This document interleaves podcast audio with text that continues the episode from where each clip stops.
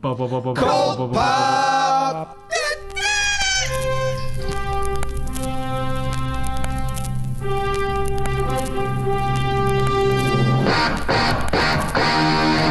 Oh, I got a live one here.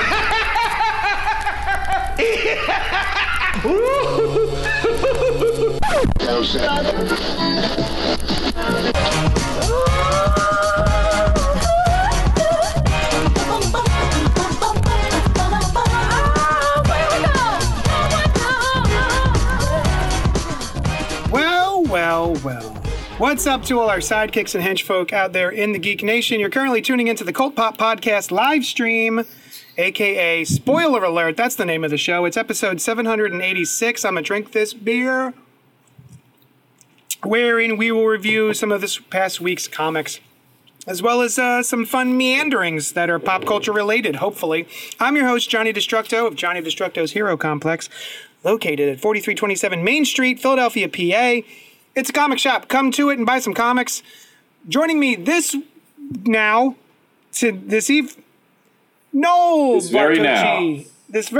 on top of this time. And Brian Lieb. What's up, nerds? Hey. Hi. How you doing? Great. My nose is itching. Every time we go live, my nose gets real itchy. Maybe that's it's just a sense, or it's a psychosomatic reaction to being on camera. You just think you're itching. Broken. You're broken. I have new lighting, so now I'm trying to figure out where to put the mic so that there's not a huge mic shadow. I was watching a YouTube video not too long ago. It was a really good video essay. And other people. Somebody that was complaining about the thesis of the video had mentioned that, like, blah, blah, blah, that guy with bisexual lighting in his video, and that's what you have. It's like nice. the sweet hue of neon hue, and he kept, in his, like, bitchy video, he kept calling it bisexual lighting. I was just like, I mean, okay. It's a lot like the lighting in Loki, I'll be honest with you. And you've bisexual lighting? I mean... Yeah. He's pretty bisexual, right? Yeah, very much so. Is he bi or poly? Or not poly. Every sexual? He is interested in everything. At least two genders. Yeah, there you go. Yeah, pansexual. Thank you. Pansexual. That's the guy. Well, I am not bisexual so far. So your lighting is. I'll literally take it. I like it. That's so funny. What a weird. And it was like supposed to be an insult. Yeah. Ugh, which was the funnier part. Yeah. What do you guys drink? You drop merge in your asks. Water. I'm hydrating tonight. I got a water myself, too. Yeah. Gene, you want to admit what you're drinking? Oh, I will freely admit. My favorite summertime beverage is Bud Light Lime. Pretty much anything lime flavored, I'll drink it. Normally, I take like half of the Bud Light Lime and I mix it with lemonade. So I've got a nice little shandy going. But I didn't have time. I was running behind, so I just grabbed a Bud Light from the fridge. Bud Light Lime. That's a shandy. I never drink Bud Light, but I will always drink Bud Light Lime. So that's a shandy, the lemonade and beer together? That's what that is? Oh, no? I don't know enough. Yeah, it's fine. Thanks. I don't know. I don't know enough to just be like, no, yes, I don't know. That was my understanding of a shandy is like a juice mixed with an Arnold Palmer with beer instead of tea. Yeah, I thought it was more involved in that, like during the brewing, not just mixing. But I don't know. Maybe I honestly never looked into it. I am not a beer connoisseur. I don't care about beers. I don't equate any sort of masculinity with whatever beer you drink, although IPAs are bullshit and should be cast from the earth. I mean, there's two really good IPAs. Nope. Of all, there are two really good IPAs. Yeah. What are they? It's Dirt Wolf and Hazy All Day. That's it. Just the two. Just the two that aren't gross. Yeah. Ooh. Robert Renaud says, I like that low-key lighting, JD. Thank you. Nice. And Cold Pop Podcast responded, "Thanks, Robert. Apparently it's bisexual. Thanks, Robert. Apparently it's bisexual. Thanks, Robert. Thanks, Robert. Apparently it's bisexual. Apparently it's bisexual." Robert Monroe Jr. says, "Good evening, Cold Poppers. What did you get last week? I've just started picking up comics regularly again. On Sunday, I got Blood Syndicate 2, Manor Black 3, Naomi 4, and Nubia, Queen of the Amazons 1, Radiant Black 15, and Aquaman Andromeda. I also found a copy of Killadelphia 1 on the shelf. Couldn't believe there was one still hanging around. Killadelphia 1 was great, but I didn't keep up. I wonder if it's still good." I didn't either. I read the first volume for book club, and then that's it. That's as far as I got. Ditto. I got the first volume and was just like, it's solid, but never continued. I think I didn't care for the art as much. Like, the story was good, but the art wasn't doing it for me. Yeah. Oh, and Todd Engel says, "Hello, I usually try Facebook, but trying this podcast hasn't started yet." Oh, that was back at 9:12. It has started. Hi. You wouldn't know it because we're not talking about comics yet. The podcast has started. The broadcast has begun. Yes. Okay. What did you guys... What did we... What? What's happening? I didn't know if you were going to answer the question fully. He said, "What did you guys pick up last week? What did you read last week?" Oh, that's right. There was a question. Aside from what was assigned to you, Brian? No. Nothing. No? JD, any time to read anything other than what was assigned to you? Yeah, what are you reading in general? Yeah. I started The Great Gatsby by F. Scott Fitzgerald. Oh, not comics. Nice. That's it. All right. Everything else was for the show. Doing thus far. Good. I forgot how it's written. It's written in such a way that I find myself with my ADHD rereading lines over and over again. Yeah, I saw a passage from it printed on the side of like a construction site. You know how they wrap them sometimes in art or whatever in New York City. And I read it and I was like, oh, that was good. And then I noticed that it was from, I don't remember if it was The Great Gatsby, but it was definitely F. Scott Fitzgerald.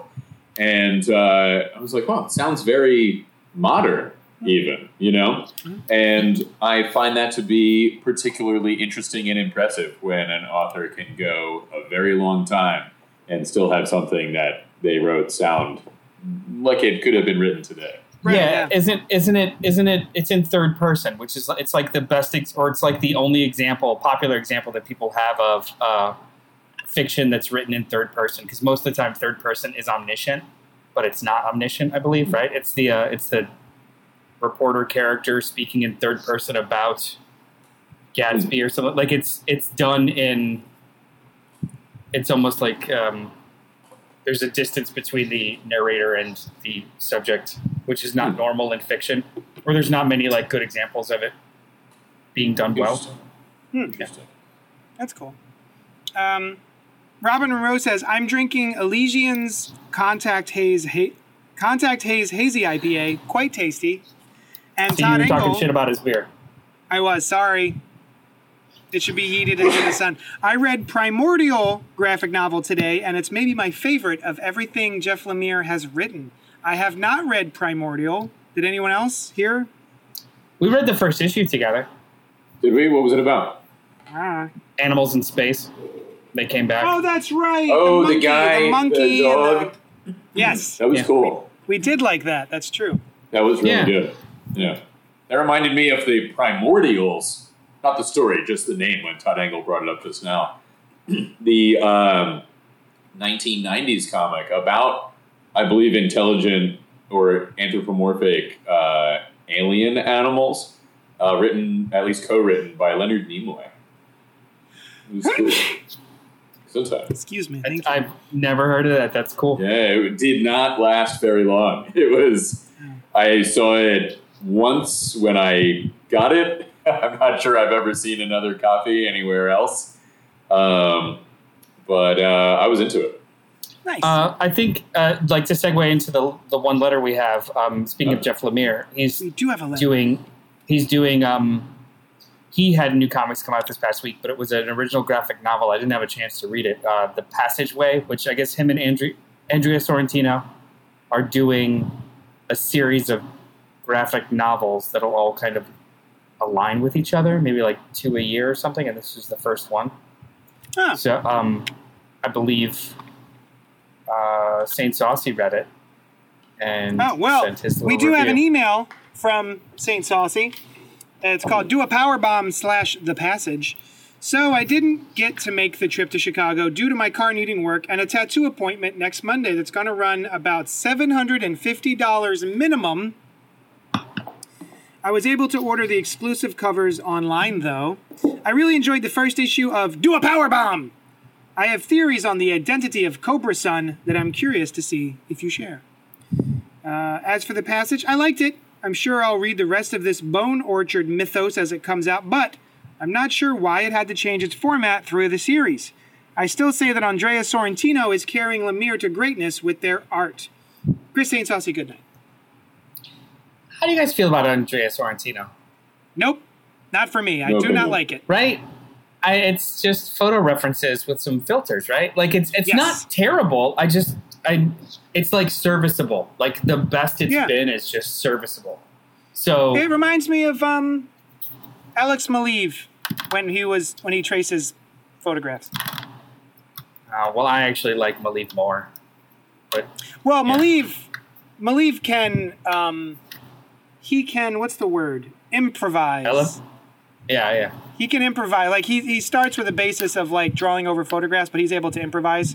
I have seen him draw from scratch without tracing. So, but I haven't seen Andrea Sorrentino. He's only had that style. I've ever seen that style from that person. That's not fun. It's fine. It's fine. It services the books well. Gideon Falls, is it? And, Primordial, it's like it's fine, but the statement of Sorrentino is bringing Lemire's work to new heights. I don't know if I. I'm sorry. Describe. He's carrying Lemire to greatness. Oh, that's even worse. I feel like Lemire, love him or hate him, and I'm like super lukewarm on Jeff Lemire in general. Yeah. He's pretty fucking prolific. I don't know if anybody's carrying him anywhere. Yeah. Man's doing his own work for sure. Yeah. Anywho. He's got a new book every other week. Yeah. Thanks, Chris. And Todd Engel said, as a member of the LGBT community, both DC Pride and the Wiccan Hulkling are so focused on kissing and pairing up. Give me Midnight and Apollo. But maybe I am just old. So what I'm taking from that is that he wants more action-based storytelling with relationship stuff a little in the background. More like early Peter Parker, MJ, Gwen, like, we've got our monthly adventure, but then there's also some will they, won't they in the background kind of stuff. That's the way I'm taking that. And I feel like that's kind of true. I do feel like a lot of the Pride stories are mostly about the relationship stuff. But, of course, it's a Pride series. The whole thing is about relationship, right? So, like, Pride itself is about relationships. But I had said you should check out the Tim Drake Pride issue because that is an overarching story that just happens to coincide with him coming out as bisexual. Yeah, I kind of agree. Like, we'll talk about, we're reviewing Hulkling and Wiccan and Tim Drake, so we'll talk more in detail about it, but I am getting they do all feel like, it's not that they're only focused on the relationships, they're relationship comics, you could take them or leave them as they go, but they never really, they don't seem to actually explore the relationship part. It's just all surface level, or they don't have enough time to go more than surface level, right? So, like, we read Bolero, which was, like, the best representation of other than same, or, like, of same-sex and intersectional relationships. Shit, when the book didn't focus on that is when it got really weird and boring. It was, like, that was, like, the best part. And it was gayer than gay. So it's not that it's the LGBTQ part. It's just it seems like these quick anthologies are either they don't have the space to actually tell a story that just involves LGBTQ, or it's just surface level because we've got 5 pages go.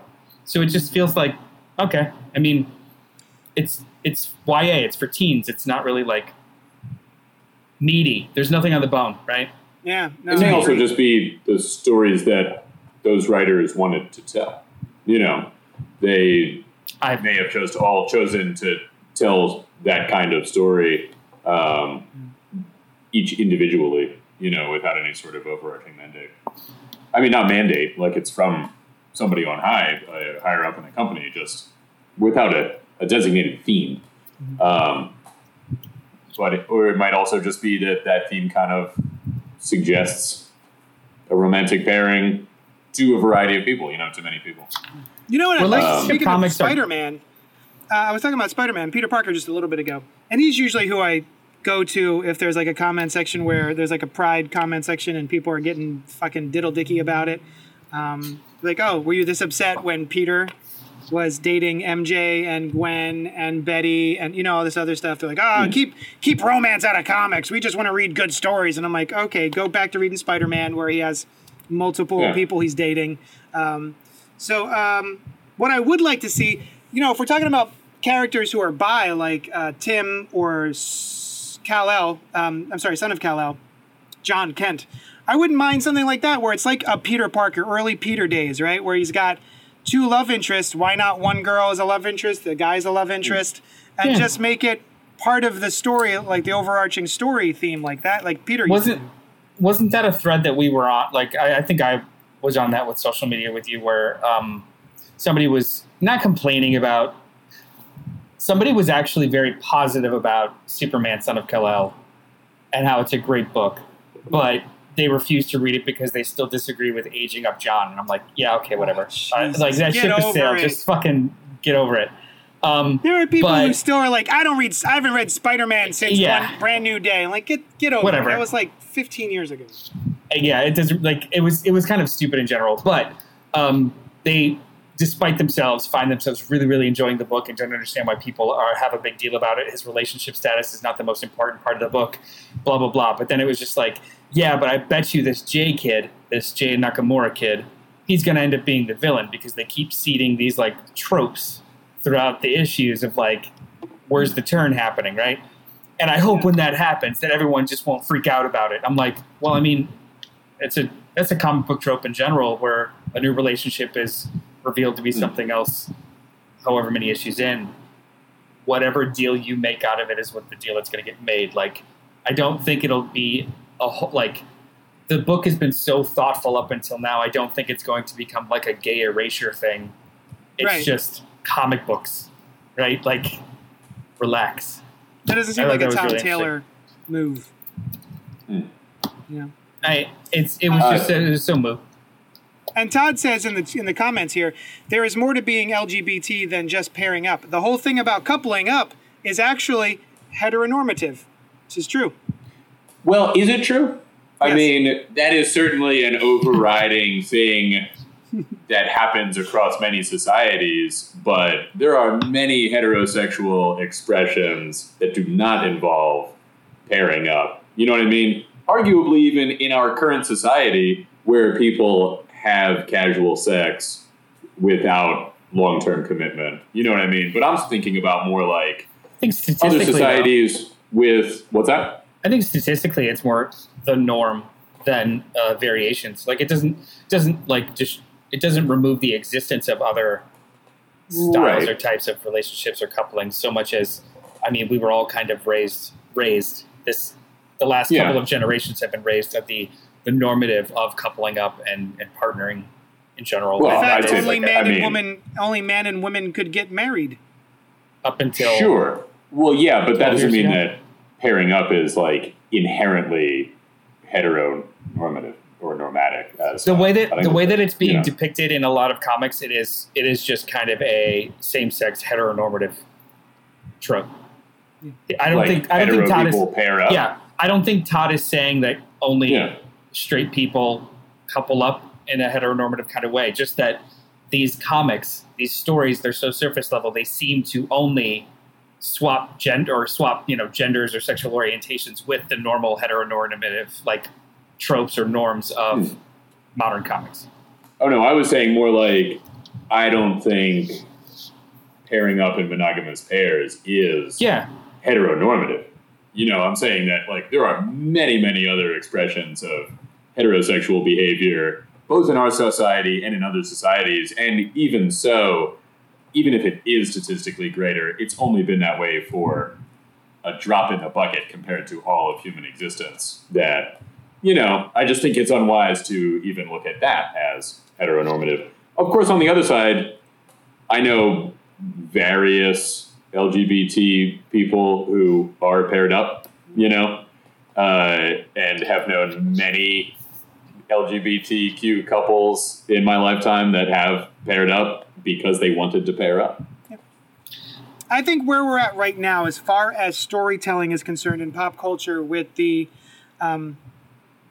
queer community, is we're just now scratching the surface of it. And all of the stories are mostly about the fact that they're queer.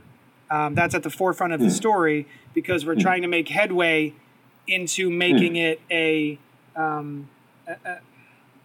more normalized piece of story, right? So like we're dipping our toes in right now. And as things go on further and further, that's where I'm hoping we'll get to things like what I was saying earlier about a character who's bi actually dating both sexes or, you know, both genders at the same time. Yeah. And two of the genders, I should say.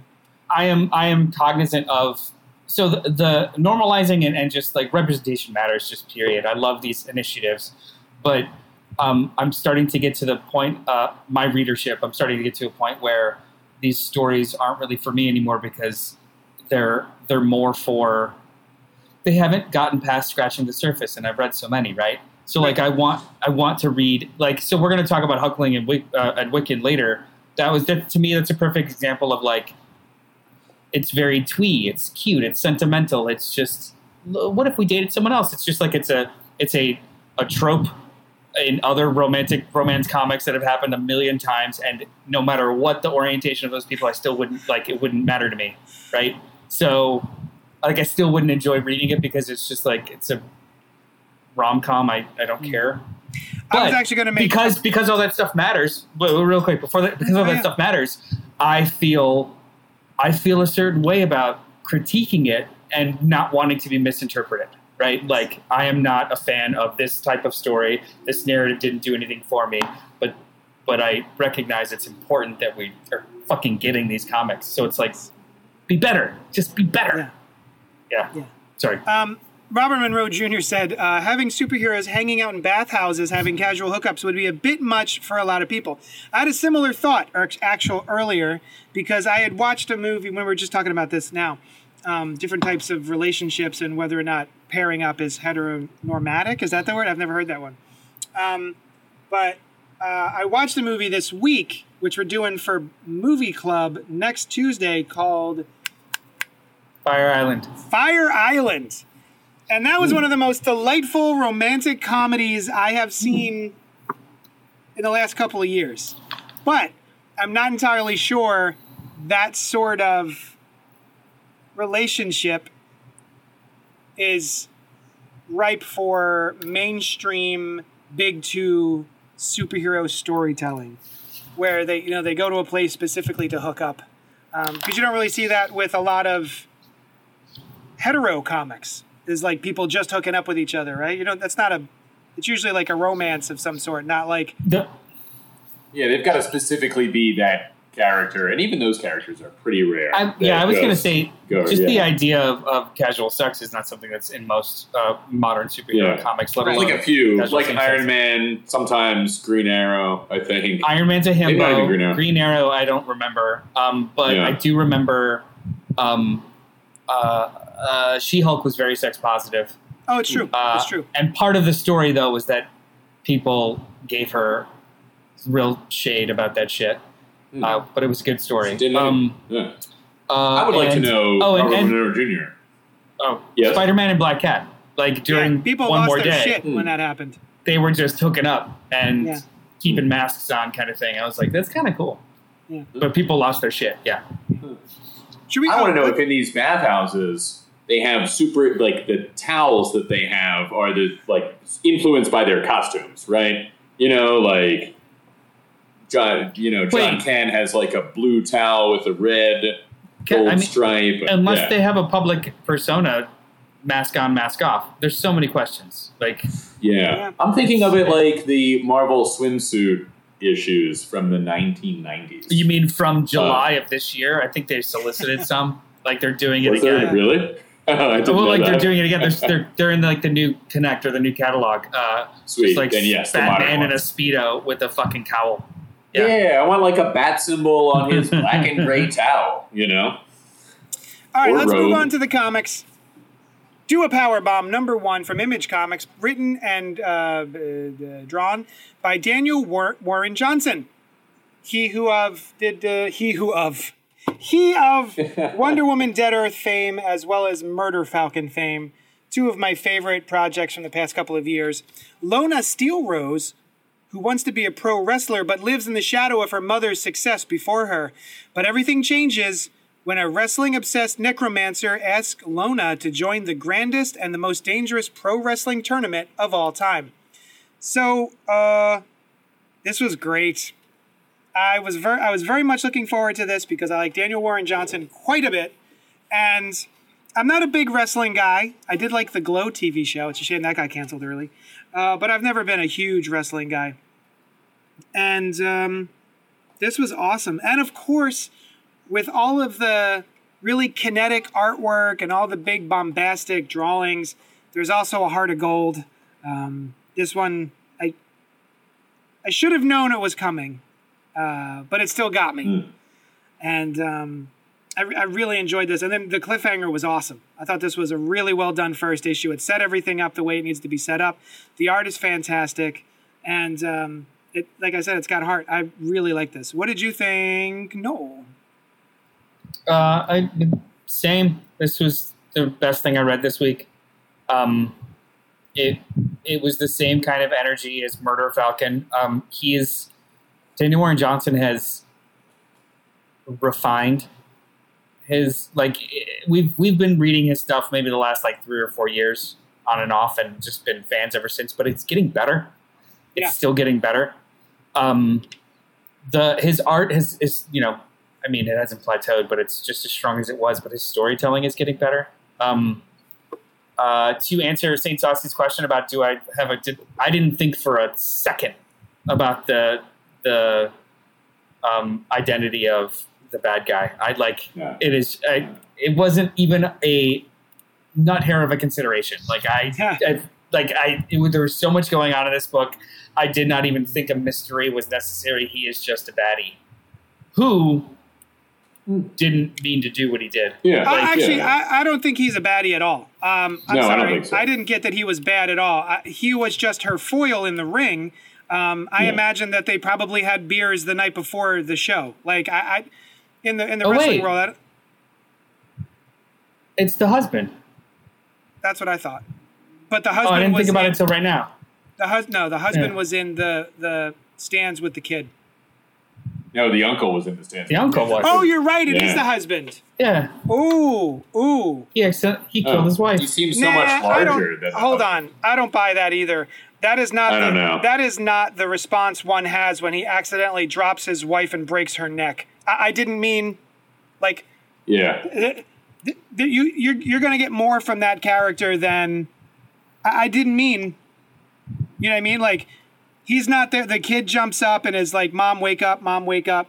Baddie or not, larger story or not, it is set up as the foil because they do kind of like allude to him being part of the big tournament of the dead that she's about to be like a part of. So it is going to be the foil, and then we'll probably like much like all of his other stories where he pulls the rug out from under you like right before it ends.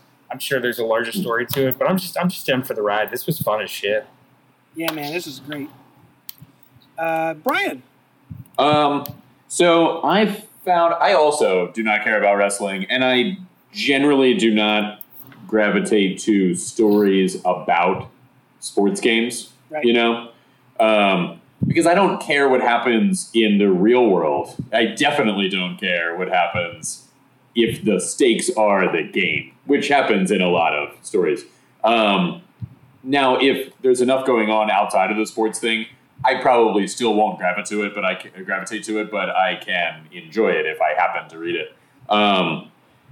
This one I thought was good. His art was really good, but he's not drawing anything interesting, right? Like, it's just some wrestling stuff, right? So there's nothing cool looking, like in so many of his other pieces. I disagree. More, I think even though he's drawing just a wrestling match, this is the best looking wrestling match I've ever seen.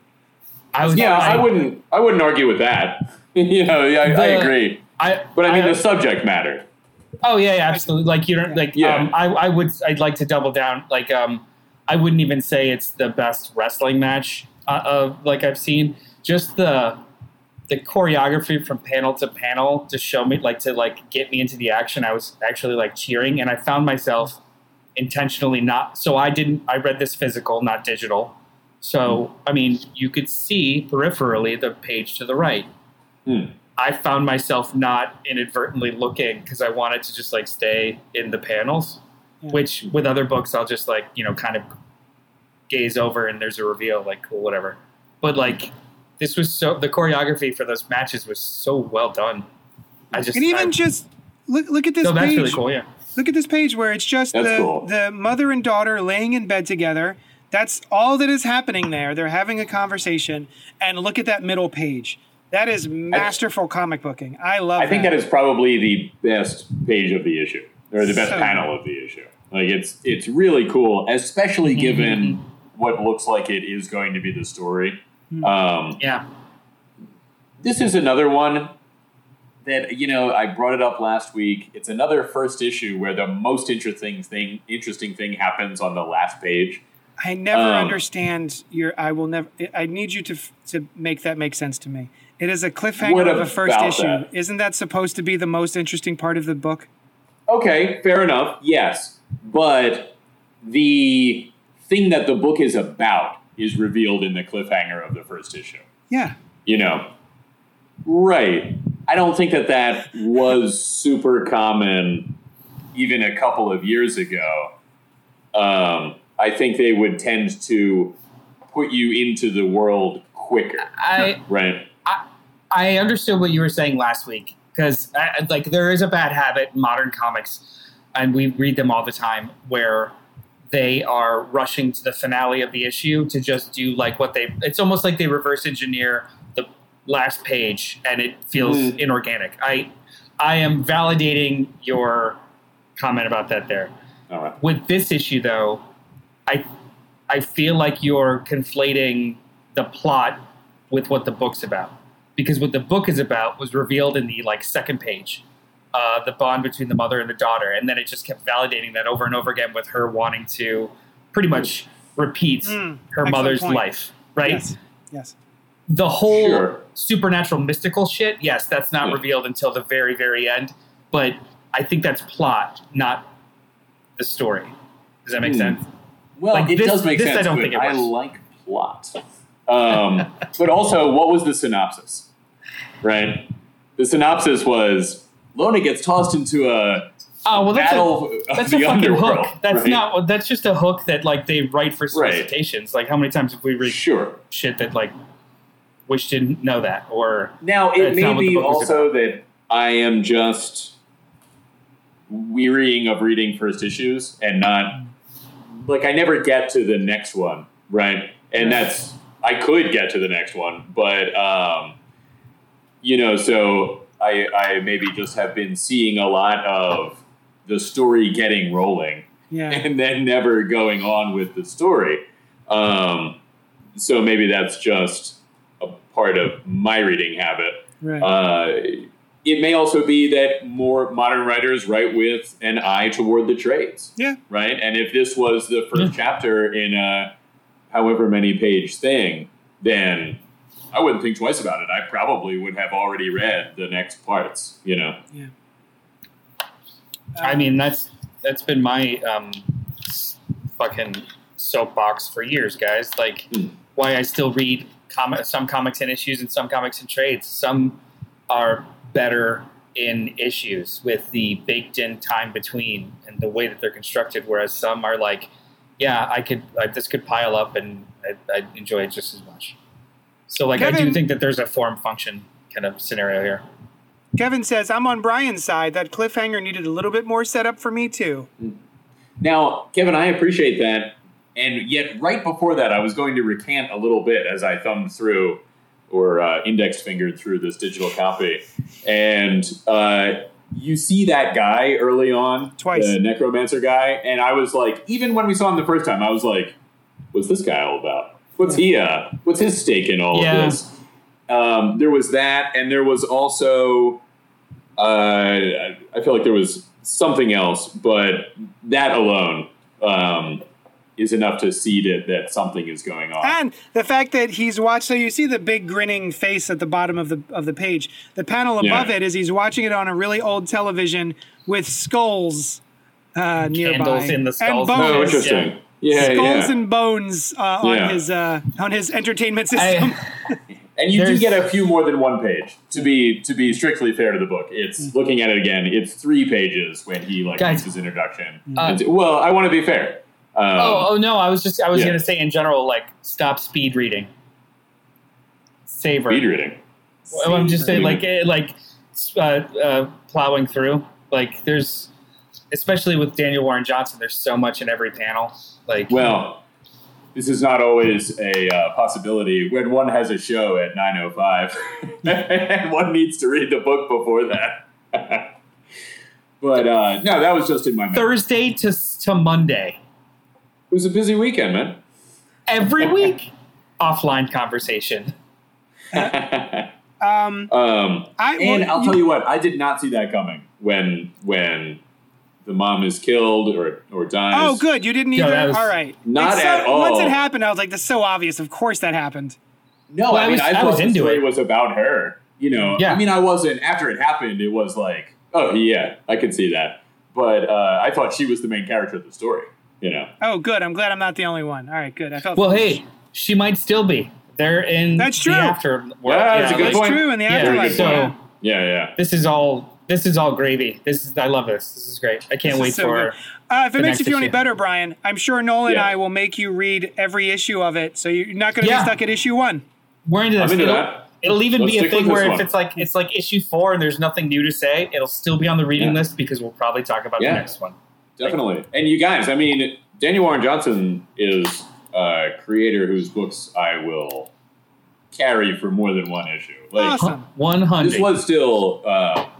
I think capably executed. And it's wonderful.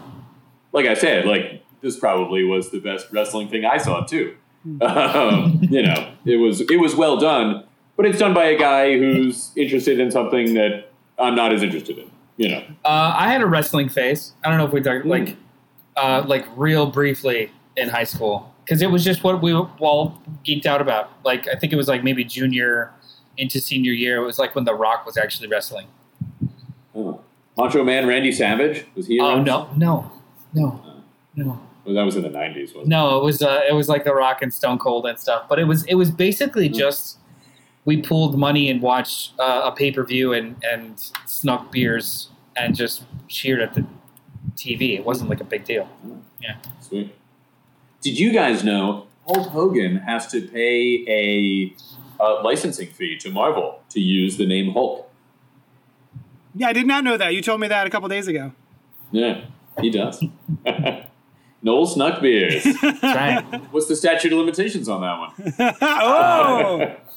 23 years. Yeah. Oh, shit. You better not go back to wherever it was that had those beers. God, so when I was into wrestling, it was Hulk Hogan and Junkyard Dog. Still awesome. Rowdy Piper. Oh, Rowdy. Awesome. I remember him. Yeah. Who snapped into a Slim Jim? Is that Macho Man Randy Savage? Yes. Or, or commanding you to snap into a Slim Jim. Man Bandy Savage. Bonesaw. Sandy Babbage. Guys, it's Bonesaw. He goes by Bonesaw. Bonesaw! Oh, those are the same guy? Ready? Yeah. Isn't that a Captain America villain? Bonesaw? No, it's Crossbones. Speaking of Captain America...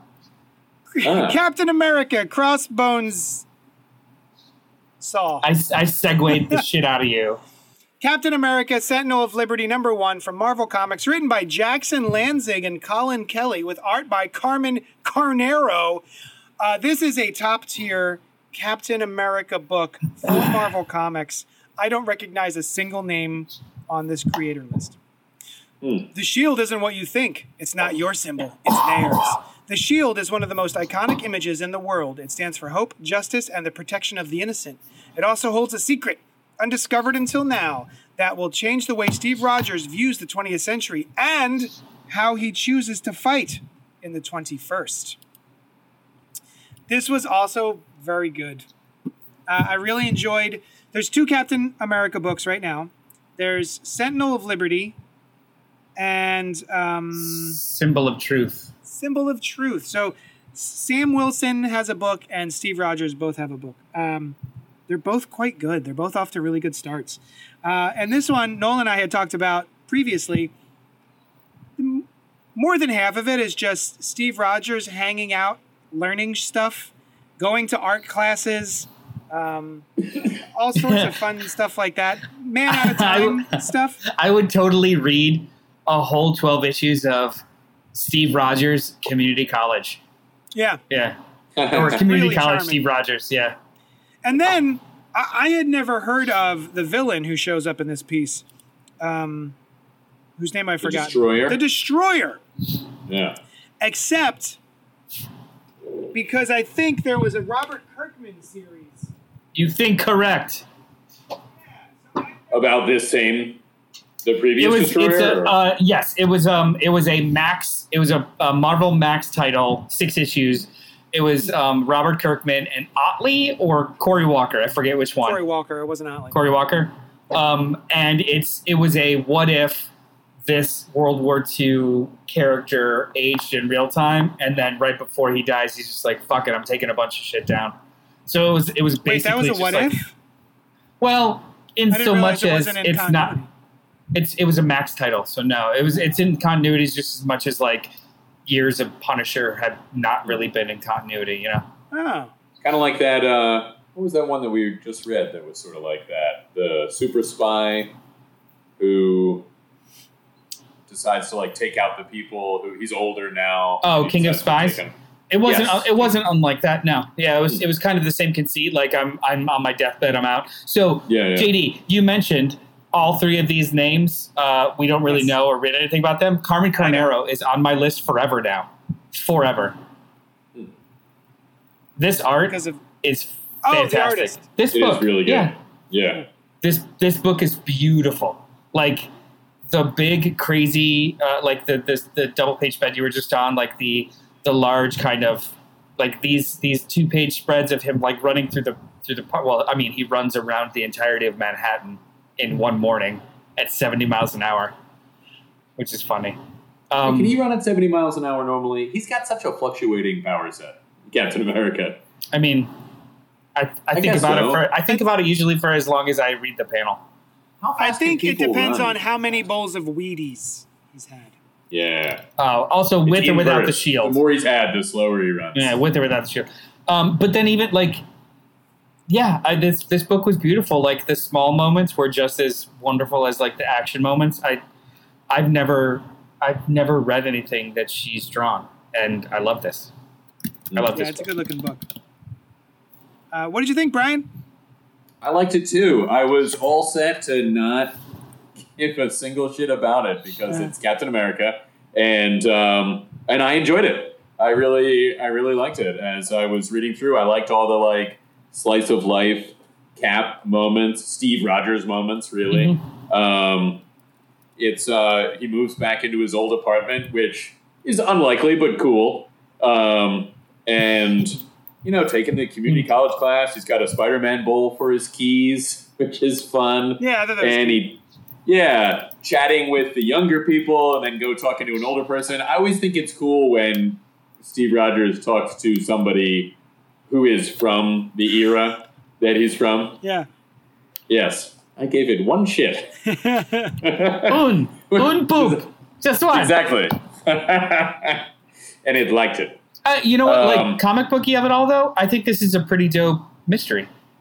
Yeah, like yeah, it's a Bucky cool mystery. Is keeping something from him. There's something that's kind of aligned with the origin of the symbol, and I'm like, okay, that's kind of cool. Like question symbols. I like just the thematic conceit, and I also like kind of where this is going. It's just, I like it. I think this is strong. Captain America makes mention of the idea also that like his real deal is to be a presence, which is not new to Captain America, but I get the sense it's going to feature very heavily in this, and that he was created as a symbol for something, probably so that somebody could manipulate something in a bad way.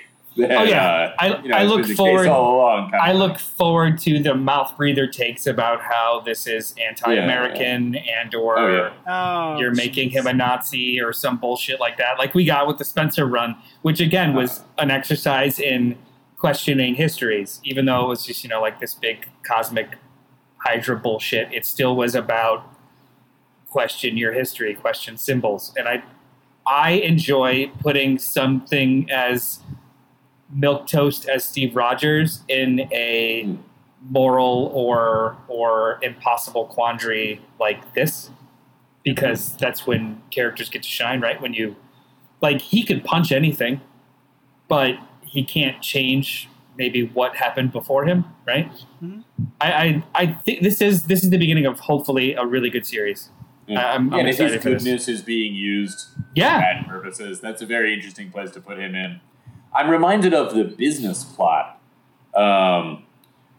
which I think, JD, I learned about on the old Cracked podcast, but this group of business leaders, Bush ancestor was there, the CEO of GE, I think. Yeah.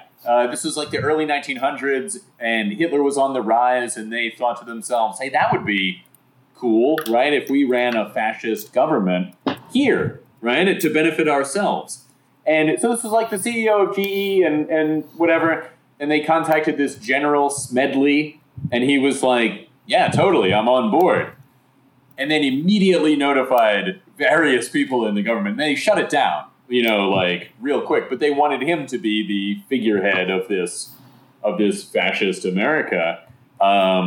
Geared towards their interests. And, you know, that seems like it could have a lot to do with this story. Now, nothing ever happened.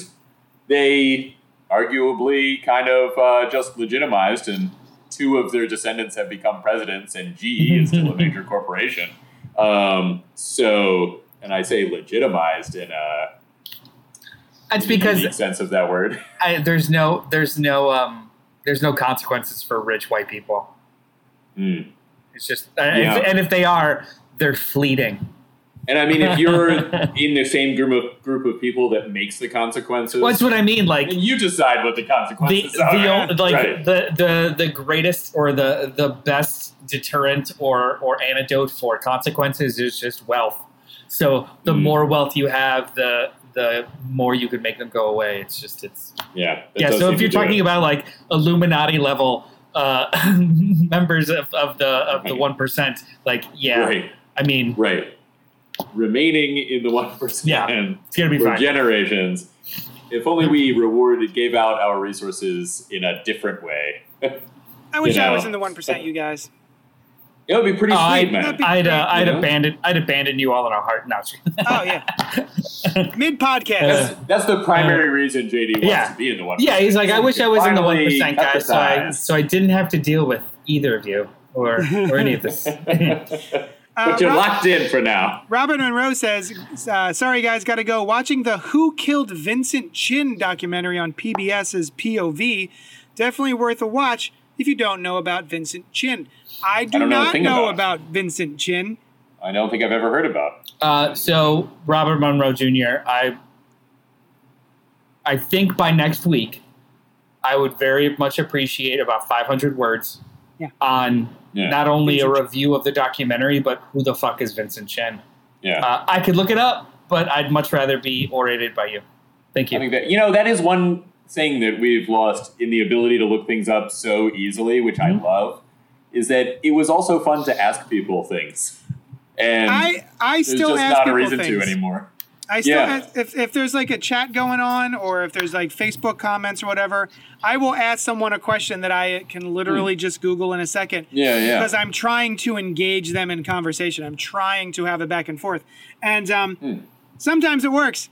And sometimes they're like, they send me the link. Let me Google that for you. And I'm like, all right, dickhead. I was trying to show my interest in what you're talking about. I'll go fuck myself now. Carl's is back. Hey, yeah, baby. I enjoy the midday random texts or messages about like just questions about comics or movies. Like you sent me one earlier today. Like you sent me one earlier today. Like X-Men reading order, huh? I'm like, oh, it oddly validates. It oddly validates all the time I spent on things that don't truly matter, but you're welcome. They're fun. Thanks. Carl says, currently doing residential tendency training whilst I listen to you, gentlemen. What's residential? I don't know what that is. What's tendency? Training to be a permanent resident of a country is my guess. But Carl, please fill us in. Yeah, well, he's in Australia.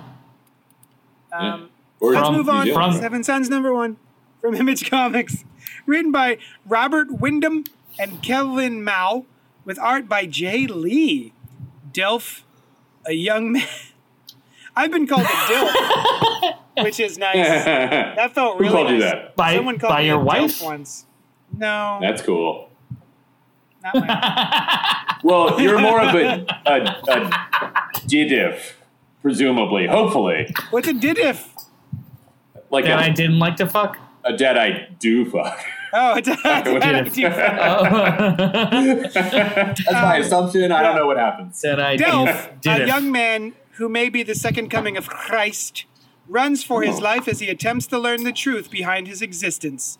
So, this was a very interesting book. I didn't know much about it other than Jay Lee was actually doing interiors, which is delightful because I do like me some Jay Lee. I remember... I've been sort of a fan of his since he started with Namor back in the 90s. He did like this really ripped, crazy Namor comic book. He also did like Hell Shock and stuff like that. I think he did Inhumans too, right? Didn't he do like Inhumans with Jenkins? Yeah, that was a good run. Yeah, I heard that was great. And first thing I notice, Seven Sons, this type treatment is wonderful. The 7 with the 1, 2, 3, 4, 5/1, 2. I don't know what that's called. What is that called when you... Seven Sons. Oh, they're hash marks.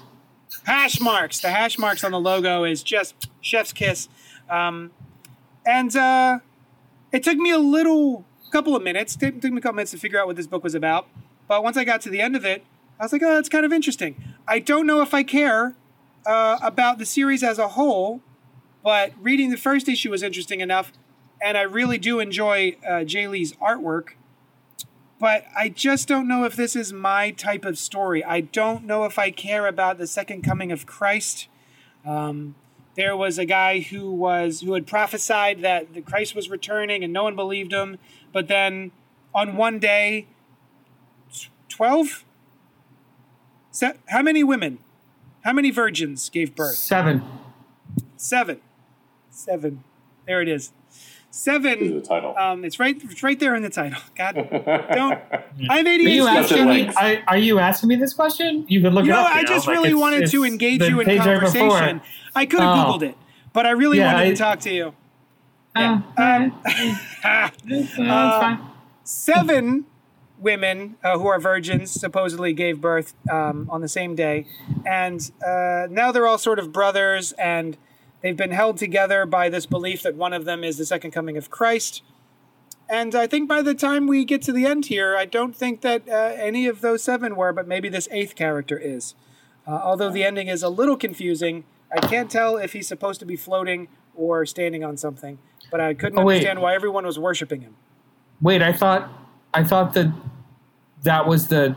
So... okay, this book jumped in time twice. Yes. That was a little confusing. So in 1995, Delph was stabbed through the throat and then buried. On the day that it was prophesized, the one remaining would rise. He wakes the fuck up. Wait a minute. Severely dehydrated. And this is that dude is the actual chosen one that died 3 years earlier. And the one that is, left. I'm assuming there's just some sort of like machinations, or maybe one of the brothers killed the others, or there's like, I'm not interested so much in the Judeo-Christian Jesus Christ bit of it, but the idea of these megachurch corporations stacking the deck and trying to pick their own messiah, I do think is actually pretty interesting. So I think that it's this dude, and then they bury him, and then 3 years later he wakes up on the day that the one true one was supposed to. I 100% did not get that. I thought all of these different brothers had been killed by one way or other, except for the remaining one. And this was just an eighth character. I did not realize, because I don't think this guy is ever given a name, Delph. The guy who we follow around. Not until he doesn't say anything, because he's been in the ground for 3 years, and then he's drinking something, he faints, he sees that, and then he just like wakes up. I think it's this. I was waiting for some sort of like giant scar on his neck or something, but I do think it's the risen brother, and I do think that there is some sort of nefarious way that all the other six got murdered or killed or set aside, and this is the one that rose because this is the real second coming. Gotcha. That's my interpretation so far. I think it's mildly fascinating. Or no, it's more than that. I think it's interesting. The idea of how would modern society and technology deal with this kind of shit, I think is fun. I mean, fun in a terrible way. Like, you wouldn't want to experience it yourself. Oh, fuck no. But I do think, like, I watch documentaries about fucked up mega churches and cults all the time. This is great. This is like this is funny. I like this. What do you think, Brian? I enjoyed it. I thought. Did you guys see? There was a movie and a TV show. I only saw the show. What was it called? With what's his name that plays the Vision? Paul Bettany as like an angel that is after humanity, like slaughtering humanity. I forget what the name of it is. Oh, it was a very dark. Yeah, Legion. Legion. Legion. Yeah, that was at the Legion, diner. Yes. The diner. Yeah. Yeah, so that was cool. I never saw the movie. The TV show picked up like years later with, I think, the child was grown. No, I'm kidding. I didn't know that was a sequel. The child that lead the movie. Yeah. The guy that played Giles from Buffy was in it as a very different and much darker character. Stuart Head. But it had a similar sort of aesthetic as this comic that is this like highly stylized. This comic is particularly kind of an uncomfortable visual as you go through it, which I think very much suits the story that they're telling. I also did not get that was the guy that, was killed. No, but I think you're 100% correct about that. Yeah. I think he's definitely that dude.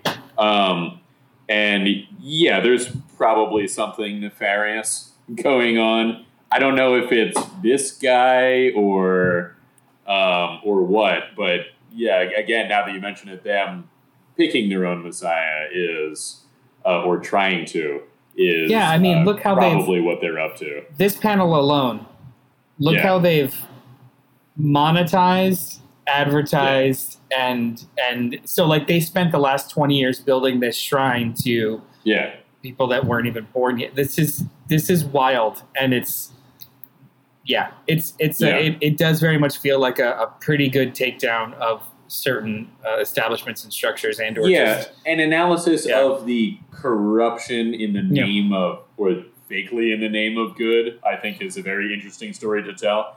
especially when it involves actual divinity or that's what I mean. Like, yeah, powers, so you know, the perspective of this book I find fascinating, where it's not undermining or diminishing the fact that like deity does exist and this is actually like a real prophecy. It's more about taking to piss the idea of how we've corrupted anything that could have been good from it, and I think that that's really fascinating. Yeah, like the people who say that they're good are exactly the thing that the person they're pretending to favor would be against, you know. And it. It's very interesting. My mom was very briefly worked at a mega church decades and decades ago that Colonel Sanders attended.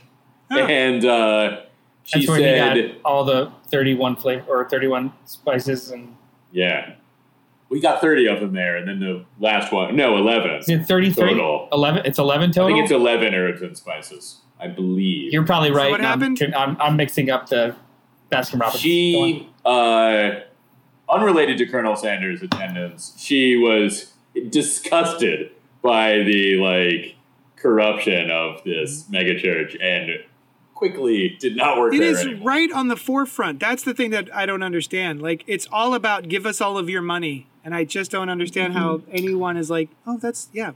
I mean, good. It's why is anybody join a cult? Why, like, most people are born into it. Most people are lost and are preyed upon. Like, it's just why is no longer a question I ask so much as like how? Oh wow, okay.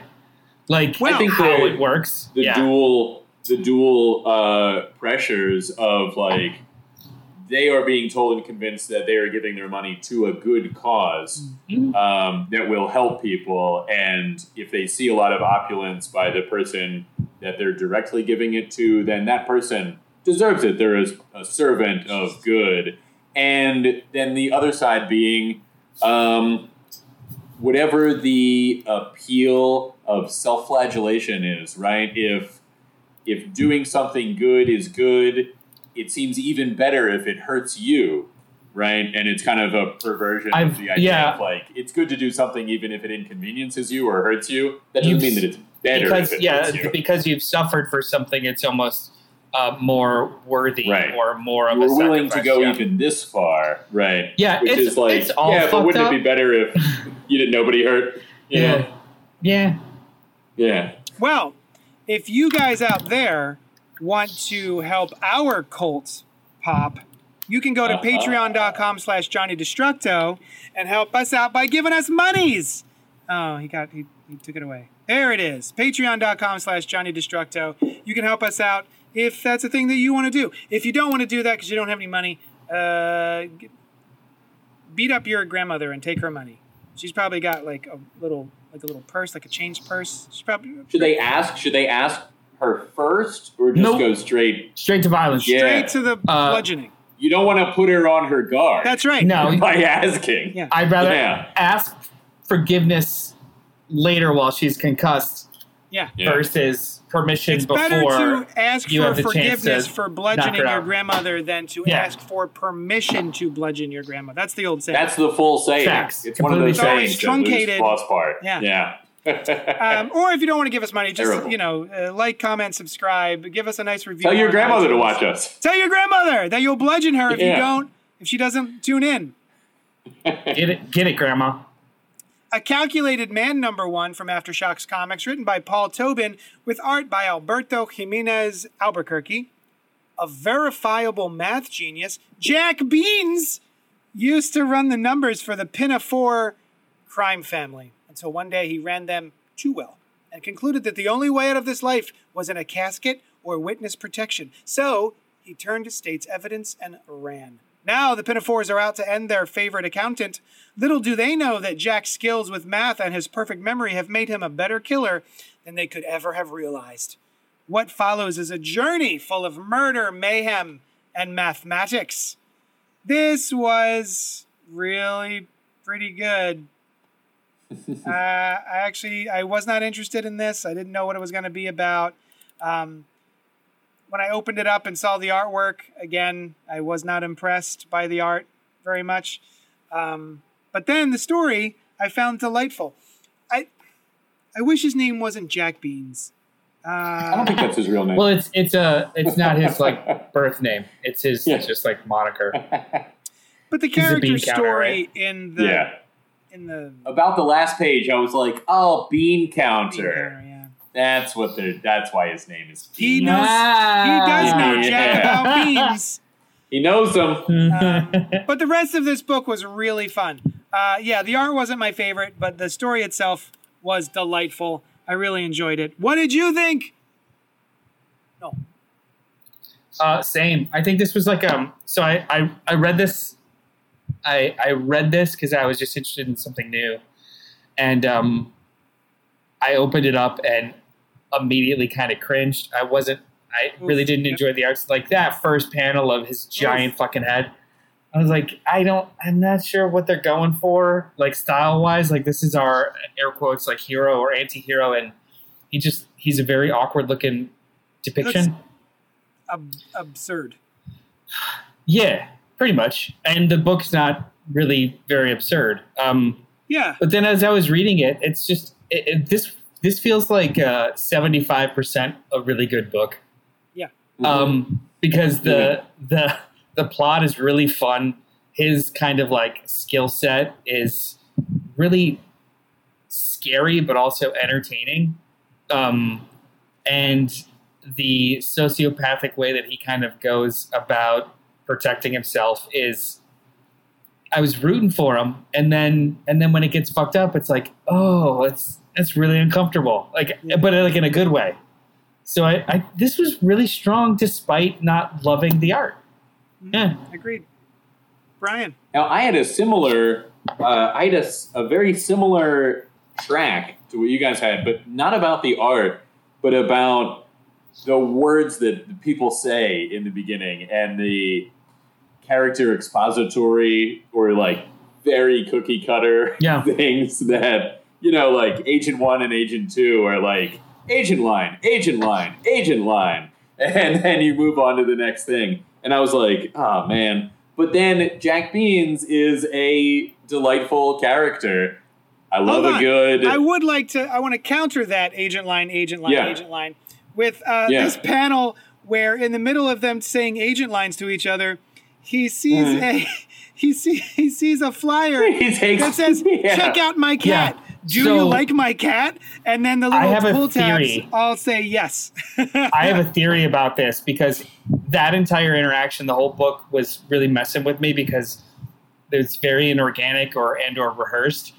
I think that Jack has trained his handler in like a hypnosis type of way. That's intriguing. Makes him kind of go to the same place at the same time. They've been doing it for years. He's got like a rhythm. I think that it's manufactured because everything he does is manufactured, or he manufactures everything around him. So as I got to the end of the book, I'm like, it's like this dude, like the main, his handler. It's like this dude is sleepwalking.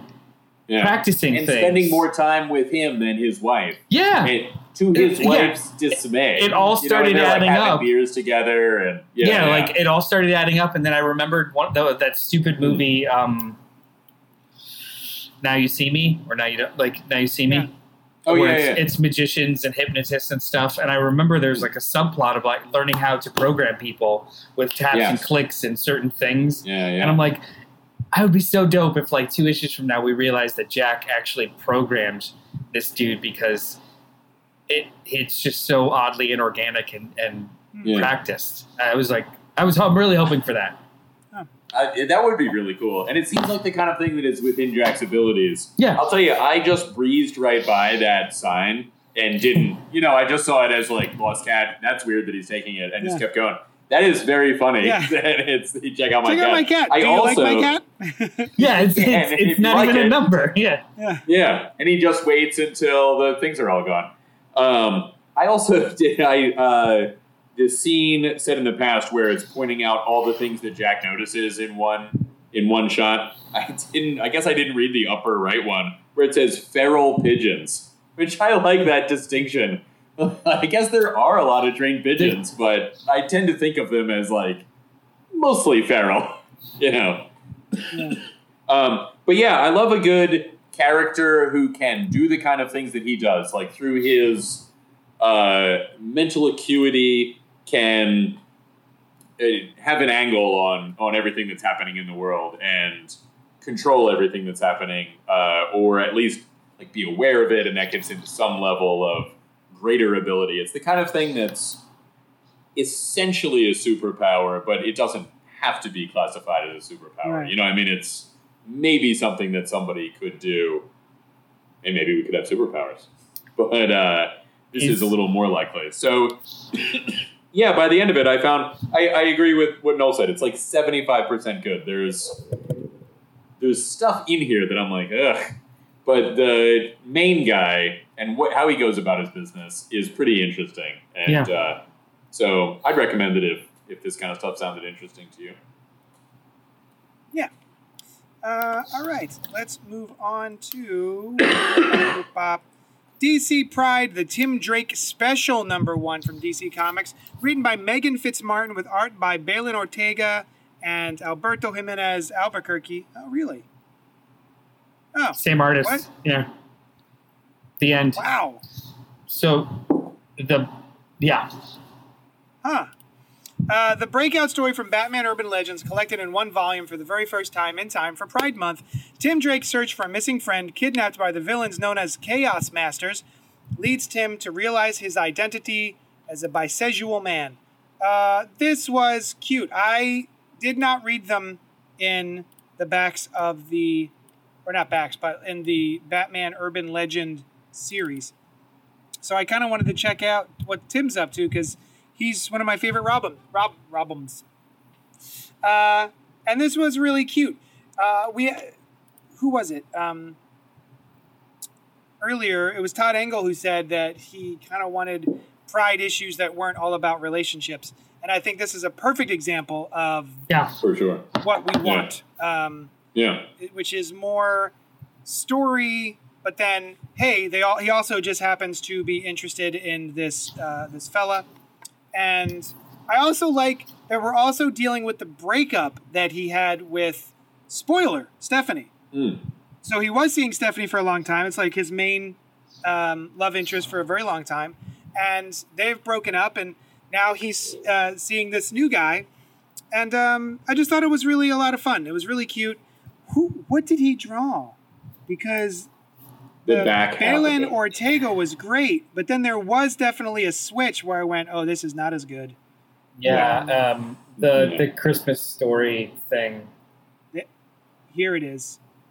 Yeah, you're right. It's not. I don't think it's as bad here, though. I think I liked his work here better than in A Calculated Man.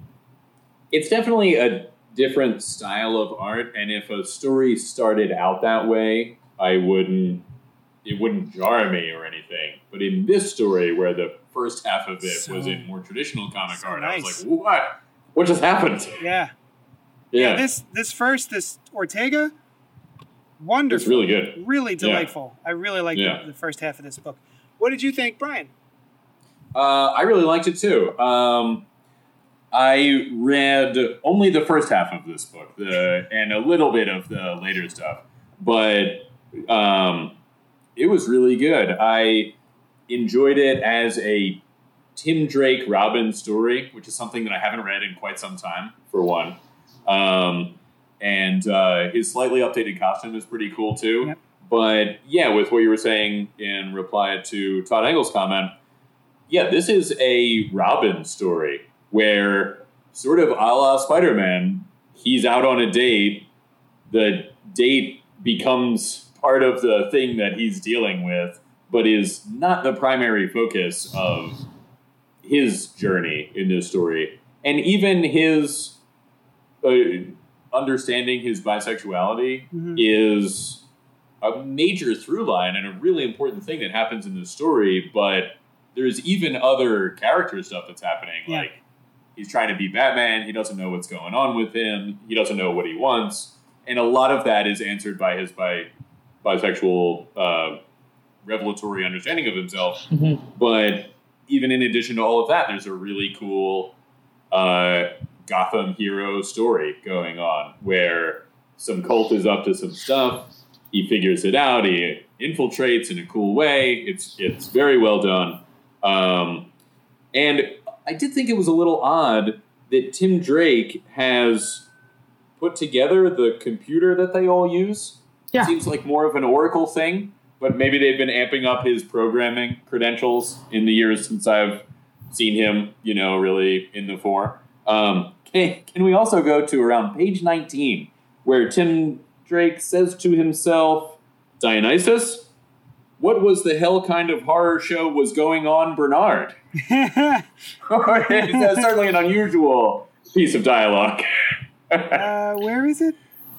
It's page 19 of our digital copy. That doesn't help. Where he's going into the car where he meets this detective. It's significantly earlier than this. Oh, it is. Okay. There was a couple of, in like that third chapter, there was a couple of like weird transitions to like he was... It was intercutting him infiltrating the group with that makes sense. Springing. The way that they rolled into it, though, like where he's standing on the roof and then he doesn't have a costume. And then that confused me. That was a little confusing, yeah. They treat it with like different color schemes after that, which is fine. But I literally went back and was just like, what? Yeah, I didn't understand why his costume kept disappearing. It was the same setting with very little preamble to the idea that we were jumping back and forth in time. Yeah, and there was a really weird kind of like shortcut that I what didn't he was saying as Robin seemed to take place at this like it reflected what was happening to him as he was not in his Robin outfit chained up there, which was weird. And this turn of phrase, which is obviously accidental, this is a reprint. Like, did nobody? No. Nobody caught this? No. This makes sense. Dionysus, what the hell kind of horror show was going on, Bernard? But that's not what he says. What are you talking about? He says, "What was the hell kind of horror show was going on, Bernard?" Oh, I didn't even. There's like I read it three as it was, words out of play. Yeah. But even there's two wases and there should. It's just like two different phrases that they changed their mind and didn't erase the other part of it. Yeah, it should be what the hell kind of horror show was going on. Yeah. Oops. Yeah. I had accidentally had an extra was. I had read this, the first three chapters of it when it was in Batman Urban Legends, was it? Yeah. Because this was like the whole rage that they were doing this with Tim, the character, and I was like, oh, I'll read it. But I didn't reread that, but I did read the back half that I'd never read. And at first I was like, because it was super rough. Essentially the little like couple of pages that I guess took place during Fear State, because it was like the Peacekeeper and shit. Mm. Fear State. Yeah. But then that little closer at the end was like, oh, this is really solid. I like this. Yeah. I mean, This was slick. It was solid. I at the time I sympathized with some fans who didn't feel like it was organic, but I think that they didn't read this, or they wouldn't allow. No, so like characters. I'm trying to be fair. Even there are people that are just pieces of shit, and that's great. But like, we know these characters for like 30-something years, right? And multiple creative teams touch these characters. So I sympathize with the idea of you identifying with like one version of the character, but those don't always stay the same, right? Like Chuck Dixon was writing Tim in a very specific way, and then Judd Winick writes Tim in a very specific way. Like, and if you listen to Judd, he's like, well, I always kind of was, doing the gay vibes with him and Connor. I was like, oh, so if that's what you grew up with, this transition or this kind of realization of the character who's fictional feels valid. Whereas if you're like a 40-year-old who's never read anything other than the Chuck Dixon run, you're just like, no, that doesn't make any sense. Why would he change so swiftly? And it's like, it's been 30 fucking years. Like, it's not a swift change. It's just you stop reading swiftly all the time. I sympathize with the idea of like, you know, having an impersonation in your head, but like to be so militantly against it without exploring the story. Read this. This was actually really strong. He's going through it in his own head in real time during the course of the story, which is a normal Batman style story. So like, this is solid. I like the programming analogy too. Corrupted program doesn't, you know, that kind of, or like it's not running the way it should kind of deal. There were two things. There were two things I thought were a little weak about this book.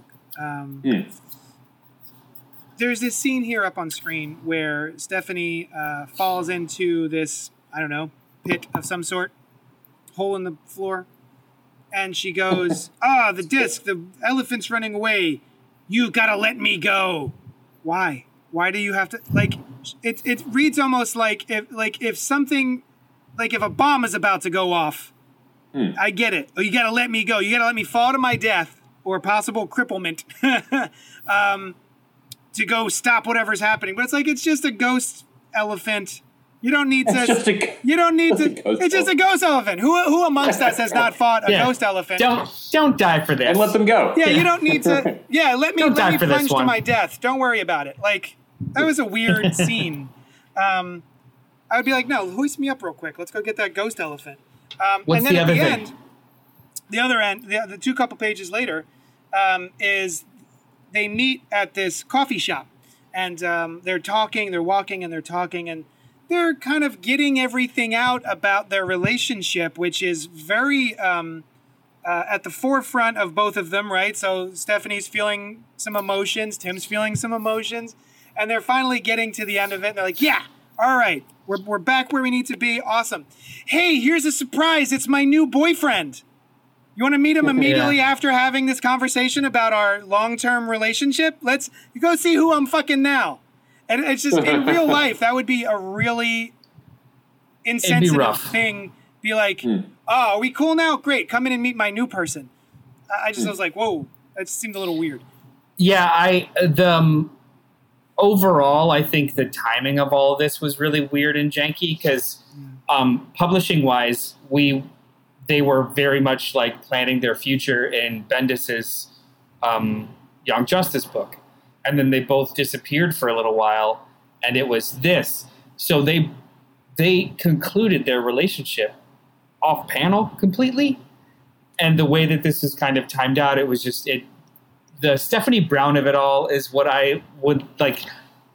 That's drama. Like that's juicy drama with lots of good conversations, right? Or at least fascinating conversations. Yeah. And the downside of this book, it doesn't explore them until the very end, and it's very quick. That might be what people were talking about. You know, if like the last time you saw Tim, he was in a relationship with his longtime love interest. The fair, and that's what I was trying to say before, like the fair interpretation of people that had a problem with this kind of evolution of the character is that it felt abrupt because publishing-wise, the last thing they read was like, am I going to go to college or stay with the girlfriend that I want to be with for the rest of my life? And then it's something different. Now, either one. This fictional character, neither one. This fictional character exists in their own, you know, their own space in real time or whatever the sliding scale they want to be. But for readers, it could have been jarring, sure. But I feel like as soon as you get past that part, it's great. Now, I think also there is a tendency that a lot of people read these and they identify in the sense that, you know, they'd like to be in these circumstances. And when a character changes away from something that they, the reader, are, especially when it's a change, they're not introduced as that, that can make the reader feel like, oh, I'm one step farther away from the fantasy life that I would like to lead, right? And whether or not these people handle that feeling well is a different story, but I think that sometimes is where these people are coming from, whether they know it or not. I would say I would hope that everyone that feels that way, or at least has a knee-jerk reaction that is negative, explores that as to why they would now feel further away from somebody who just doesn't have the same sexual orientation. Or the same? Well, I think it's any difference, right? I think that's what I mean. Like, if you have such a parasocial relationship with a fictional character to the point when they express something that's different than what you personally believe, to react to that with animosity is something that should be examined just as someone that, like, just as your fight or flight response to fictional changes, right? It's something that you should probably examine. Like, if you become like truly aggravated if somebody thinks that you're gay and you're not, or vice versa, or that's like, then that's something you should explore, because it's should not be a normal response, even though we can empathize and sympathize with it in certain aspects, you know? So like I've had knee jerk reactions where it's just like, oh, I didn't think that he was gay. That's okay. I mean, all right. Like, it recontextualizes the character, but I don't think it should ever be animosity, right? Yeah, when people are so upset about Tim Drake, they're like, oh, they changed him. And I'm like, I don't think he doesn't feel any different to me. He still feels like Tim Drake. It doesn't feel like this new version of a character. It's just, okay, he's a little bit more open sexually now. Great, good for him. Yeah. Well, but that's what I'm saying. I think that's the change, is they're saying he is slightly more away from me than he used to be, right? I am slightly more away from him than I used to be. It's not as easy for me to project myself onto this character as it once was. See, I don't have that problem. I don't know why. I mean, that's wonderful.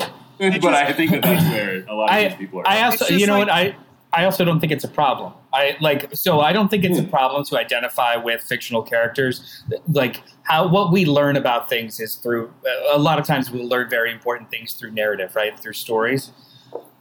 I do think that it's mildly unhealthy and or toxic to respond or react to shifts in the wind with derision or animosity, right? So like, I can be like, oh, he doesn't represent me anymore. That's okay. Okay. I mean, he's still Tim Drake and he's still doing dope-ass Batman shit, so here we are. You know what I mean? Like, this is a perfect example. This book is a perfect example of nothing about Tim actually changed. Yeah. So that's why I think this is a better example of stuff like that than the next book we're going to talk about. To me, that I didn't find Hulkling and Wiccan very fun. That's what I was gonna say. Sorry. No, it's my fault. Tim. Oh, when it comes to people. Brian, you were talking about how people are like, they see a character and now that this character is more open sexually than it's one more thing that separates me from this character. But I'm able to find something to relate to with most characters. No matter, like, if they're an alien, if they're a straight white guy, if they're a black woman character. Even a straight white guy. Yeah. I mean, he's got that lighting now. Like, they're all fictional characters, and they're all written by humans. And so I am therefore able to engage many facets of my human nature to relate to the human condition. Sure. And I guess, I don't know. It's, I guess that's all I have to say about it. I don't really know what else to add to that. Other than, I think people should be able to find something to relate to, even if everyone, some of the trappings are different than they're used to. Sure. I don't know. Yeah. I think this thesis that I'm talking about is specifically applied to a change in a character, sure, right? It does not apply to the introduction of a new character or like somebody who was always whatever thing there are. There are a number of things, not just sexuality, but that have been changed in comics, much to the chagrin of many people, but that are, you know, either race or gender or different things that different characters have come to the fore, like... So, like, Bobby Drake, Alan Scott, who else? And, like... Tim Drake. Bobby Drake. Drakes. Alan. Bobby Drake. A Drake in each Marvel and DC. I think that's pretty much it, right? There's got to be more. I don't know. There probably are more. I can't... Harley Quinn and Poison Ivy. Although that was a much longer process. I was going to say, like, that happened super organically, like, over the course of many years of, like, winky nods. Actually, like, I think so did, in a lot of ways, so did Bobby Drake, too. Yeah. Like, Jonathan Kent also. Well, Jonathan Kent was aged up. Like, he doesn't count. Yeah, he doesn't count. Yeah, why doesn't Jonathan Kent count? Because he just hit puberty. Well, okay. You know what I mean? It's not like when he was 12 years old, he was a straight or gay or any kind of character. He was just a kid. Yeah, he went from 10 to 18 off panel, so we don't know what his development was like. So it's less of like I enjoyed so many teenager adventures with him as a straight white guy, and now he's you know what I mean? Like it was all of that development happened completely off. Yeah, he was a sexless. So it feels like he's a new character. He was a sexless early teenager, you know. He's a new character, but I think he would still be counted in the like the DC like look, we're doing these things with these characters, and also for just his association with Superman. You know what I mean? I think there's an element of like we are making a change to a character in a positive way, but I mean I would still see it as, and also for better or worse. Most people are assumed to be straight, especially fictional, until you are informed otherwise. That's true. Yeah. You know? Yeah. And also, it's like, I don't know, having currently reading all of this shit, John, even though like what you broke down is true, John feels a little bit more like an outlier, only because we knew very little about him as an adult. So even though he does like check all the boxes of these characters that are, you know, like a part of this representation initiative and or just are different than what we presumed. He feels, I don't think it's a 1-for-1 with like Tim, whereas there's, you know, decades worth of Tim stories. So it feels probably more jarring. Whereas John is just, and all of the headline, like the salacious headlines of like Superman's gay now, like it's his son, is bi. You're an idiot. Read the comic. Yeah. Now, I wonder if they will have by they, I mean the capital T, everyone that makes media, will have a character who is bi with somebody of the gender that they would be with if they were straight, right? Because that's a much more difficult character to write. Yeah. Well, JD was mentioning, like, let's do a love triangle between... Yeah. Like that'd be awesome. With multiple genders, right? Like let's just whatever. Let's have a somebody that's bi date someone that's trans. Like I'd also like see some poly characters. Why not? I got a bunch of poly friends. Yeah, I think that'll be harder on a page. Yeah. Than I mean, sexual orientation. We're kind of getting it. We're kind of getting it with the thruple, right? From Jean, Wolverine, and Scott. Sure. Yeah. Oh, that's been so off-panel, it's not even funny. Very off-panel. But it's there, baby. It's true. Yeah. We saw the schematics of their bedrooms and how they all connect. And there was, like, if you read all of the Hickman stuff, there was a Speedo joke between... Yeah.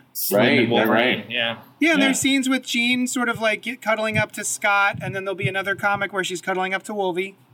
Mm-hmm. Yeah. I'm counting it. I mean, when you've mastered immortality, you might as well just like have all the right.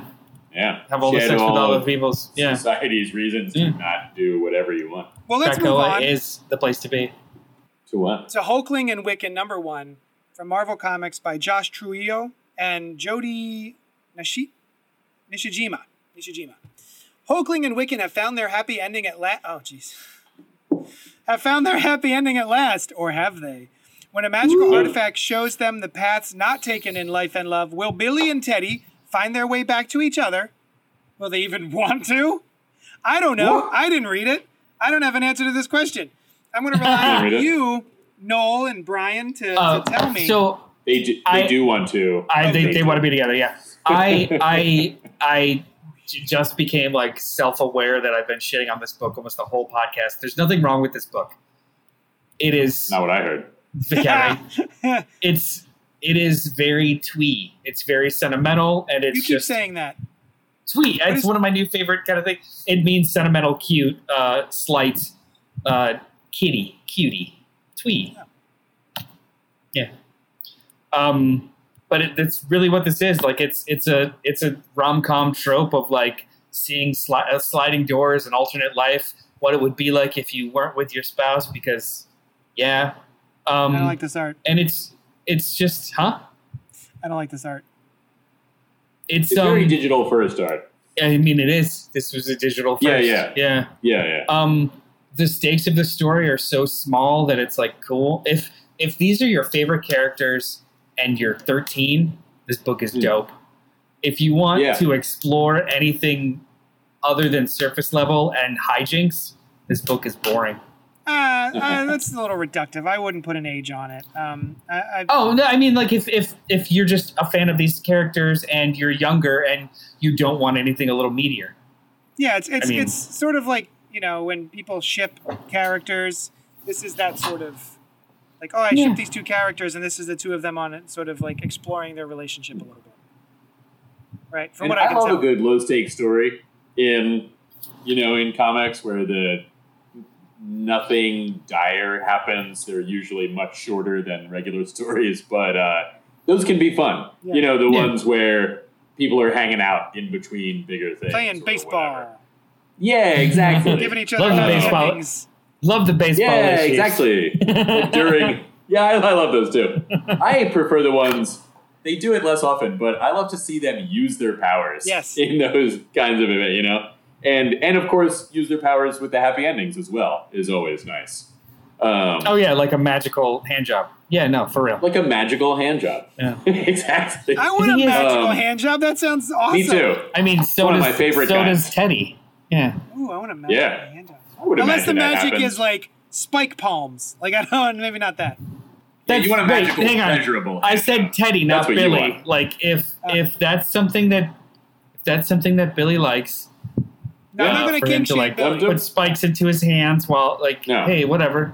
But that's not my thing. No, it's not my thing at all. Yeah. It's just a cutesy. You're right. It does feel like I mean, is that a thing we used to describe now? Digital first. It feels very. Well, I think this actually was a digital first. Yeah. No, yeah, I know. There's a feeling to it that it is digital first, where it's like. We can't do anything like actually earth-shattering or different with these characters. Right. We only have 5 pages each, so it always no matter what, it feels weightless. And I feel like you could do that. Even the good ones are interstitial stories. Yeah, just, like, there you go. Feature the character. It feels like a story that adds up to very little. Yeah, which can sometimes be awesome. I think another quality that is very apparent in this one is the perception of the passage of time in the story that doesn't feel like it when you're reading it as a single issue. Just like by the end of it, they're like, we've been through so much. And I was like, that wasn't that much. That was like one day. And you're like, no, I'm actually going to go back to my real person. When they reprint these digital firsts, I don't know how many actual chapters this was digitally, but how is it possible for it to feel fast and slow at the same time? Right. Like it's it's 6 or 7 page sprints, and then it's boring, and then like it's weird. It's like fast and slow at the same time. Now I would read an entire issue, all 60 pages, however long this was, of just their dinner party with North Star, his husband, and Bobby Drake, who brought pie. Like, to me, that is, and like, who Billy changes the clothes of, which is, like, an interesting magic party thing to do. Like, when your guests show up, you put them in party-appropriate outfits. No, that's fine. I think that, like, that seemed like I don't know. I guess I'm just more of like a character first person. Like I would have rather seen this young newlywed couple through the prism of a bachelor, a perpetual bachelor like Bobby Drake, and then a successfully married older couple.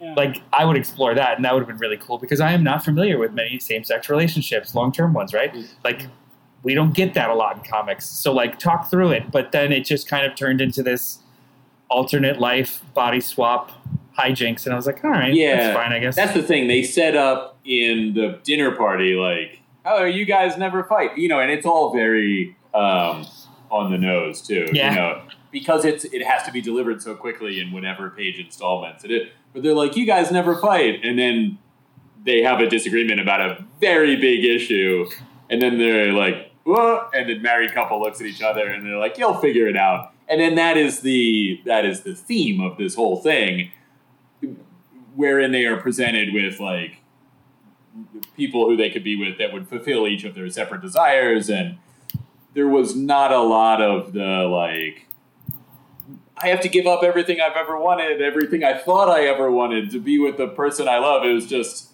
very quick. Like, you get all this in New York, you get all this in space. Oh no, now I remember the real deal. And then they get back together. Well, at the end here, it looks like Billy is not particularly, he's like, Hulkling is asleep and he is laying awake thinking about whatever happened in the issue, and he does not look very happy anymore. Does this look like it's sowing the seeds of like marital unhappiness? It's possible. I mean, I'm sure, and they might have been told, whoever was writing this, like, hey, we're going to be dealing with Billy wants to spend more time on Earth. Hulkling is enjoying and also feeling responsible. Yeah. Out in space, and that's going to be a thing that is tension between them coming up. So if you want to tell a story about that, go for it. Because he does look a little wistful at best. It's kind of weird too that on that page you see the medium shots and then close-ups of both of their other love interests. I went backwards. I was like, oh wait, is Teddy also having these thoughts? No. That's just Billy thinking of both. Yeah. Right. He's like, and I wonder what Teddy experienced at that time. I feel bad for these cats who are like had an experience and then had to forget it, I guess. I don't know. Or are those real people? You think those are real people? I don't know. If they were completely fabricated and or they also had like really weird out-of-body experiences and then snapshotted back and didn't know. Yeah, I don't know. I didn't learn anything from that. Was that to teach somebody else a lesson? The book was, like I said, the book was like super fast and then super slow and then super fast and super slow. Yeah. It was. I placed the definition of twee at the bottom there. Oh, very good. Adjective, British. Oh, British, is that right? Excessively or effectively quaint, pretty, or sentimental. Although the film's a bit twee, it's watchable. So, like, cutesy. Indeed. Yeah. It's nothing wrong. Where did you put this?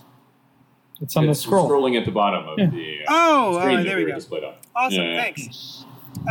Now, can I take this moment also in the spirit of Pride and a Star Trek Doctor Who thing? Mm-hmm. Now, I don't want to spoil the most recent Strange New Worlds if people haven't seen it, but I can address that. Okay. This still applies. So on Doctor Who recently, there was announced that there was a trans actor playing a character on Doctor Who, and very little of that stuff. It's still a ways in the future, so very little has been released, and it is assumed that the character is also trans. But that's not known for sure. And a friend of mine and I, a friend of the show, Rob Pellecchio, who's seen and commented many times, were talking and wondering, when will the first time be that a trans actor is playing a character that is the gender that they present and the character is not trans? Right? Because that would be, I think, an important milestone as well, right? That's what acting is, and like, why should they not play a character that is female if they're female presenting, right? So then just the next episode of Strange New Worlds that I watched had a trans actor playing a character who is female presenting and is uses they, them pronouns, but is definitely not identified as trans. Like, there is every indication on that show that they are you know, biologically female, whatever the appropriate term for that is. And I think that's pretty cool. Yeah. I had no idea that they were trans until I forget how I found it. I think I was just looking them up on IMDb or something like that. Because that episode was also very good. I highly recommend it. I'm one behind. The last one we watched was the very upsetting Magellan one. Oh, yeah. How many episodes are there? We've watched one. Seven. You watched one. There are 7 so far. The next 6, also very good. Yeah, and, Captain Pike's hair keeps getting taller, and the show gets better the taller his hair gets. You know what they refer to it as, apparently? Pike's Peak. It's the other cast members, Pike's Peak. Yeah. Pike's Peak! He's got straight-up Johnny Bravo hair, and it's fantastic. Yeah, yeah. So funny. Which is right up there with the Picard maneuver that Patrick Stewart's cast members would refer to when he tugged his shirt down as he sits down. Yeah, because the Picard maneuver in universe is also like something that Jean-Luc Picard did. Is there a reference to Riker always stepping over a chair to sit in it? Is there like a? No, I've seen a supercut of that, but apparently that was because of his back. Well, he was super tall, and like all the set shit was like really low. Yeah. And I'll tell you what, a lot of that is spin, right? If you see a video that's like, he sits down like a crazy person.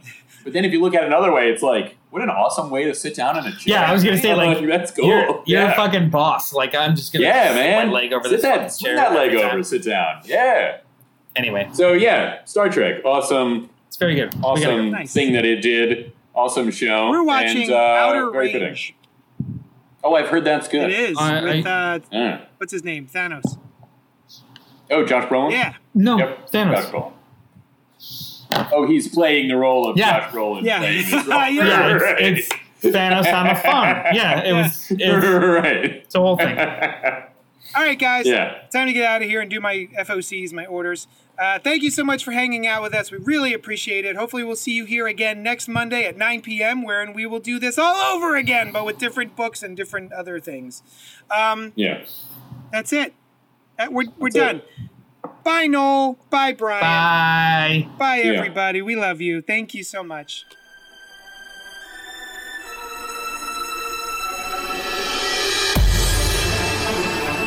Thanks so much for listening to Spoiler Alert. Check out all our shows, including the Cannibal Horror Cast, where we review classic and contemporary horror. Oh, it's so spooky! And Gutter Talk with the Black Tribbles, recorded live every week at Johnny Destructo's Hero Complex in Nanyang, PA. Yeah.